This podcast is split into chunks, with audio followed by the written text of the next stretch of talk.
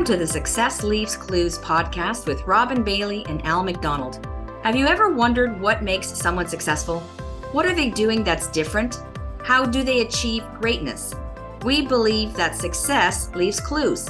In this series, we are interviewing very successful people from different walks of life to hear their stories. We'd like to remind our listeners that the views expressed in this podcast are those of our guests and not necessarily those shared by our hosts.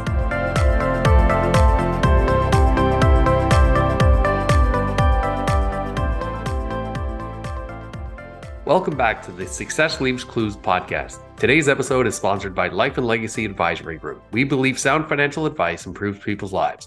We're also brought to you by ARIA Benefits. We help business leaders attract and retain top talent. I'm your host, Robin Bailey, here with my co host and business partner, Al McDonald.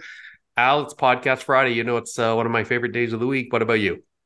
Absolutely. Looking forward to our guest and looking forward always to a, a fun filled day.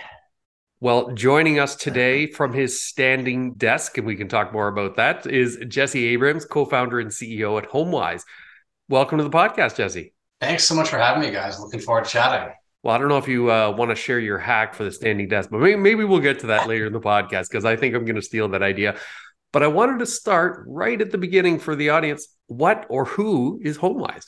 Yeah, so HomeWise is an online homeownership business. We started with a mortgage platform where people could apply online in minutes. Then we match them with their best mortgage options from thousands of lender options and then guide them the rest of the way with our team of advisors and ton of automation the overall goal with that is that the mortgage process it really sucks. It's really confusing, and for some reason, we were never taught about it in high school or university. So it was one of those things where we, wanted to help people save a lot of money and make the process really simple. We started with mortgage. We've now expanded into real estate. We have partners in life insurance, property insurance, and real estate law. And our overall goal is Jane Smith comes to HomeWise. We get her her mortgage, we get her her real estate, her insurance, and her law all in one place saving her a lot of time, helping her find her perfect home, and saving her a lot of money at the same time. That's really cool. I mean, you're so right. I mean, we never learned about anything about mortgages growing up and taught in school, and yet you're kind of forced to learn maybe the hard way unless you've got that circle around you that can that can educate you. So that's uh, that's really cool. So, you know, as you're telling that story and I'm listening, I'm thinking, I'm so grateful for the podcast because I get to meet really cool people. Like you and I had a great conversation the first time we spoke, and I thought, hey, this would make a pretty cool podcast. But I'm always interested to hear the backstory about how did you end up here, right? So, can you share with us your career journey from the time you kind of graduated to where you are now? Yeah, I remember the first time when I was eight years old, my parents bought me that first interest rate stuffed animal, and I fell in love with mortgages from a young age. obviously, obviously joking, right? Mortgages are a boring topic, nothing we ever we know about. And I'll be honest, when I, I, I did a commerce degree at McGill now, because I graduated 13, 14 years ago, I never even knew what a mortgage was, let alone thought I'd be going into that. My background was all in digital marketing and digital advertising. I worked in the agency world. Then I headed up digital at General Mills for four years. Then I ran my own agency that was a data based agency. So we used data to drive insights, creative, and ideas. And one of our first clients was one of Canada's largest banks, specifically on their mortgage business. So you can imagine working with them on their mortgage business, focused on first time homebuyers. As someone myself who was about to be a first time homebuyer, I got a really good look under the hood, the opportunity, the size of market, but also how far behind we were in Canada. Our banks really weren't online. There wasn't easy processes. So just saw there was a big opportunity there. And then when I actually bought my first home, I went online as every millennial does for their financial needs off the bat for research. And I found no options. I found these rate aggregation websites that confused the absolute heck out of me. I was called by all these lenders who said, Oh, you don't actually qualify for what you put in. You qualify for this. And I said, What does high ratio mean? What does conventional mean? So it was really confusing. Then I got put in touch with my a mortgage broker through a person through a person through a person. It's it's like that line from Spaceballs. It was my cousin's friend's former college roommate, right? That's how I find a lot of people find their, their mortgage broker. Had an hour and a half phone call, then got sent a four page Word document to print, fill out, scan, and send back. Had to go meet her in person. Then I had to drive out to the lender to meet them in person. And I was like, holy moly there's got to be a better way. And that's where the first idea for HomeWise came is how do we really simplify this experience put the home buyer or the homeowner back in control and make it something fun. I, you brought up earlier that people buy a home and they don't know going into the process that mortgages can be confusing. I always like that Mike Tyson quote that everyone has a plan until you're punched in the face. And I find with so many home buyers and so many homeowners, that mortgage could often be that punch. It's interesting that you mentioned that you're going to school and a lot of the things that you're going to encounter in life, such as buying a mortgage or in my world, purchasing insurance or investing, whatever, that it isn't taught in school. And it's, it's kind of a shame. So uh, good for you for, you know, taking that up and going through the process yourself and helping people out. Can you talk a little bit about how you come up with your own new ideas? Well, and, and you talked a little bit about this idea, but how do you generate new ideas or goals for your business and your life?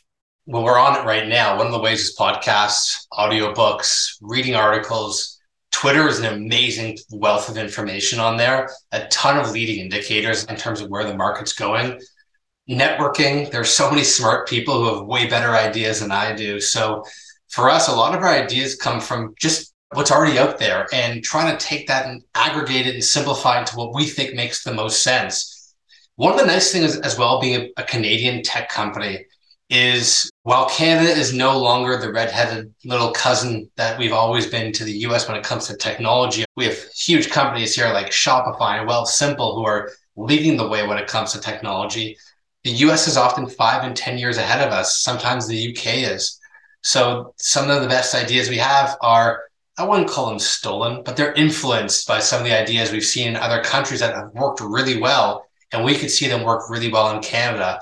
And I think the name of the game is just always having that thirst for knowledge. My favorite book of all time from a business perspective is How to Win Friends and Influence People. That was written in the 40s. So some of the best ideas are not just something we've learned yesterday.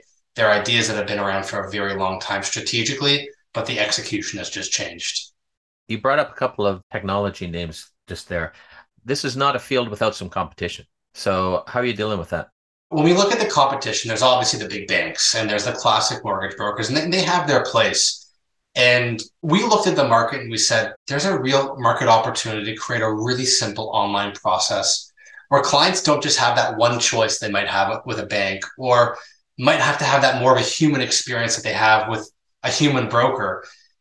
And they can have choice. But what we also realize is that there are digital mortgage experiences out there, but they're only focused on one thing, which is the mortgage. But when people come to us, they oftentimes note in their application that they're not working with a realtor. They definitely don't have insurance because no one even knows you need property insurance or should consider life insurance when buying a home, let alone knowing that there's closing costs and a real estate lawyer.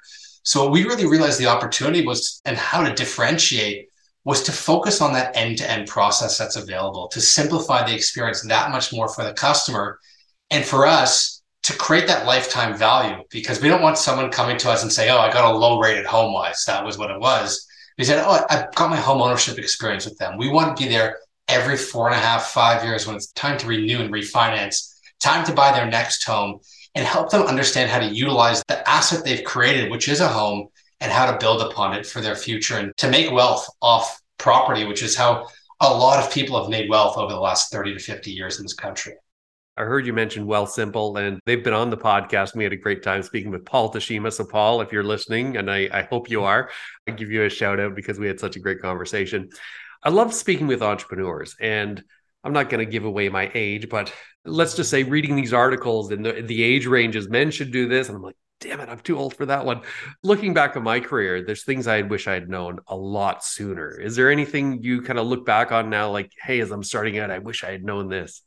There's so much. One of the biggest warnings is the best way to put it I got before starting the business is people is the number one thing when it comes to starting a business. You could have a great idea, you could have all these amazing things, but it comes down to people at the end of the day. And that's one of the things that we've really realized now, four years into our business, that investing in our team, finding people that really fit culturally into our business, that understand the vision, that are bought in, that don't have to always be told what to do. They sometimes tell us what to do. That's so incredibly important. One of the things about starting a company is listening to what other people say, but also sticking to your gut. I find oftentimes when you start a business, you tell someone the idea and they're like, yeah, yeah, I don't think so. And you get nervous or you get negativity growing in your mind. So that's something that it's just really important to try to overcome that. And I think the third part is a lot of startup founders, a lot of people who start businesses, we're going through the same things. We have imposter syndrome. We have bad days. We have great days. We have great situations that the only thing going through our head is how is this going to be bad? So create a network of other people who are going through the same thing as you. Share ideas, share the horror stories, be open and honest because the more honest you are, the more you're going to get out of it. And those are a couple of things that have been really helpful for us and creating that network of people. I'm a big fan of the high tide rises all ships mentality.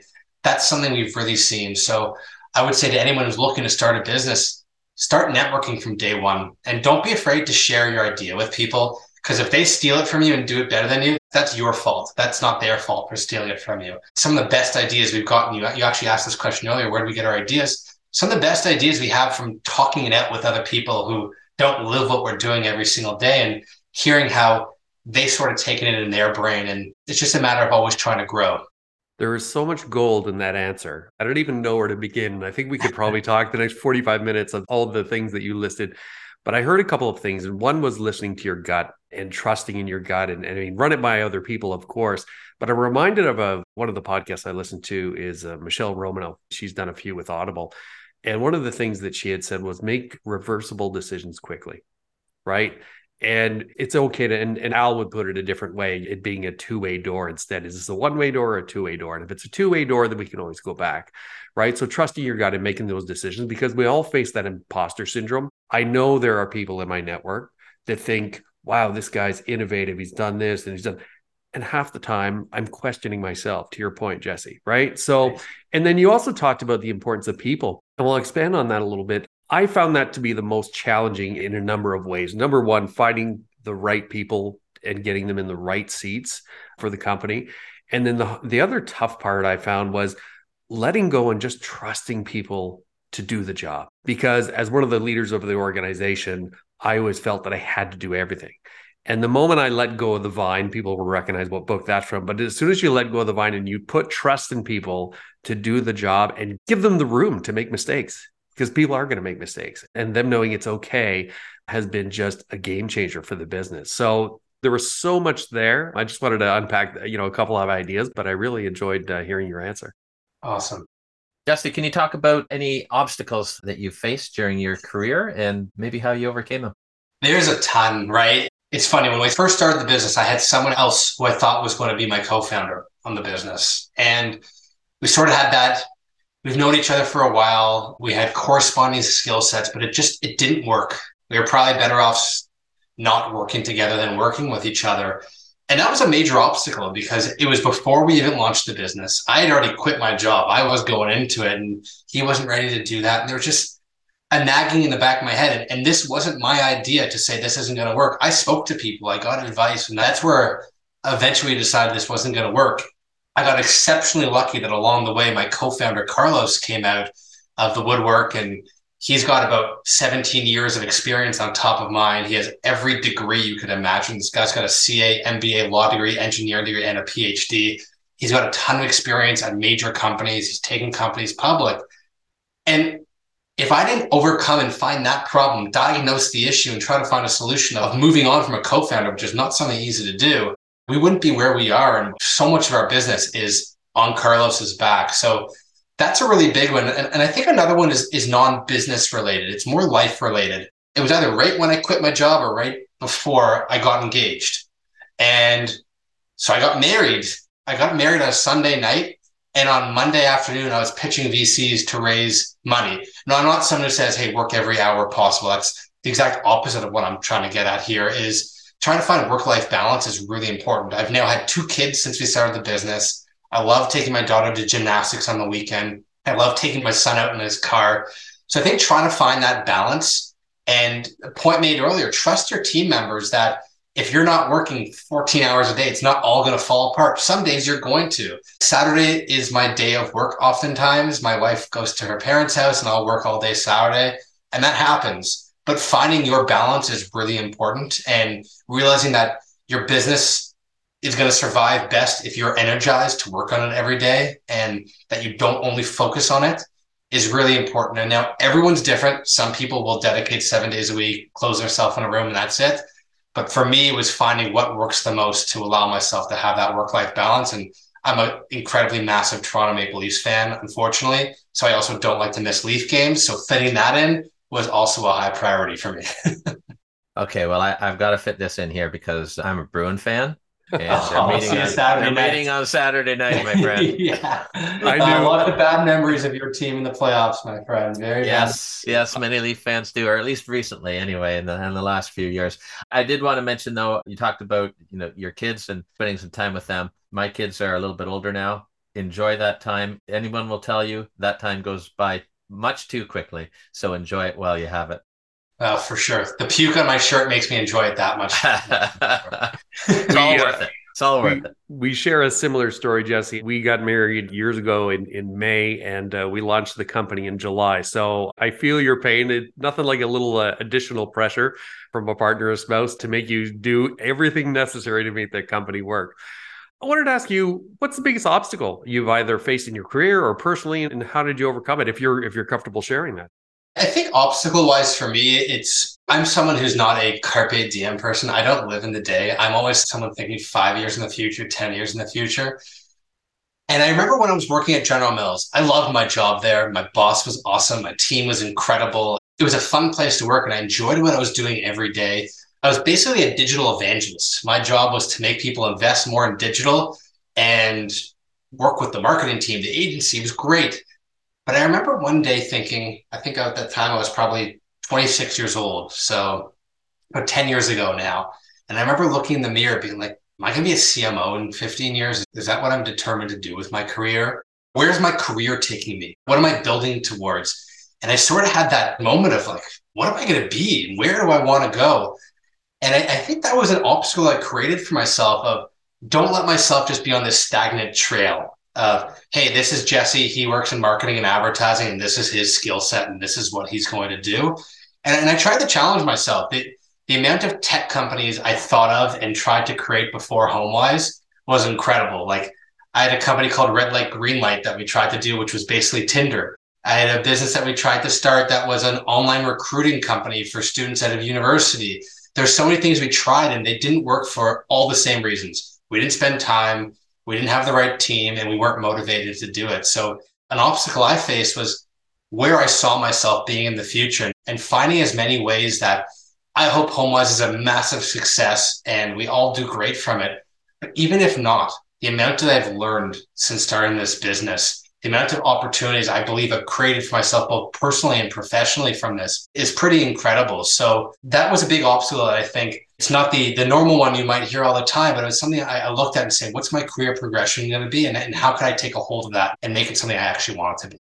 I think you said something that's really important for future leaders to hear and that's you didn't necessarily fail or you had some of those what we'd call failures but you learned and you, you were very clear about that. You learned every time. You built your network. You learned something that would help you in in your future endeavors. So i appreciate you sharing that well it's time in the podcast my favorite part of the podcast for al's signature question. And we love asking these questions because we always get a different answer. And there's no right or wrong answer. It's really what's important to you. So with that al take it away. Thanks robin. So the question is there's a saying that a society grows great when old persons plant trees in whose shade they will never sit. So, can you talk about any of those proverbial trees that you might be planting? For sure. And I'm going to give full credit to my mom on this one. My mom's an entrepreneur on her own, but she's also always been exceptionally charitable. She's someone who would go to work every day, first thing in the morning, get home at 6.30, take care of her kids, but was always doing some sort of charitable work. I did five Ride to Conquer Cancers with her. We would always do the Terry Fox run every single year. She was working on charitable work with her friends. She was always part of her DNA. And, and my dad too. I'm not selling him short. He was that was a big part of his life. But my mom, it was really important to her. And she sort of bestowed that upon me. And I saw it as really important as well for my life because I, I think we're very lucky and there's a lot of things that we could do to help others. So over the last 10 years, I've actually started two charitable fundraisers. Uh, one was in memory of one of my good friend's brothers. I started the charity with him and another one of our close friends. We raised about a million dollars in the first five years of that charity. It was a, a charity hockey tournament. I grew up with him. He was always in the stands watching us play hockey. So he passed away. We thought that was a great way to commemorate him. And after the five years of that tournament, we then said, okay, we want to do something else. So we took the idea from that and we turned it into a charitable volleyball tournament and we raised about eight hundred thousand dollars in that. And we were trying to get to a million dollars, but then COVID hit, and not too many people want to play volleyball together.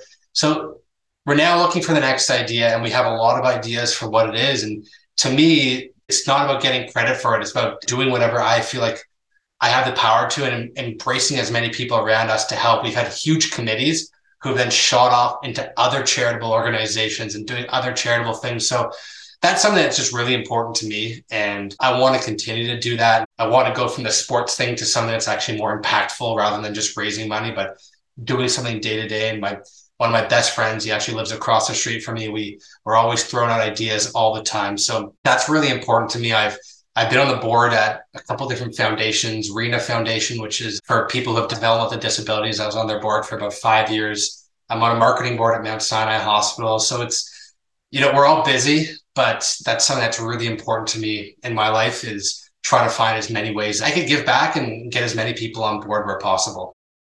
Well, it's it's great to hear that. Obviously, your parents both did a great job in instilling some of those values in you. So, thanks for sharing, and obviously, thanks for doing everything that you've done.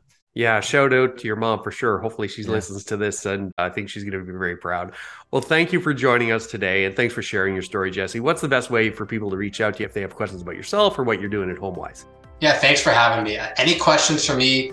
Definitely add me on LinkedIn, Jesse Abrams. Reach out through email, jesse at thinkhomewise.com. I try to respond as quickly as possible. There's a lot of spam LinkedIn messages these days, so follow up if you don't get me there. And visit our site at thinkhomewise.com or Google us at HomeWise. Love to help you with anything when it comes to your home ownership needs. And yeah, that's everything I got there. All right. Well, that does it for today's episode. I really enjoyed this conversation. I hope you did too. If you have any questions for Al or myself, please feel free to give us a call or we're joining the conversation on LinkedIn. Success leaves clues, my friends.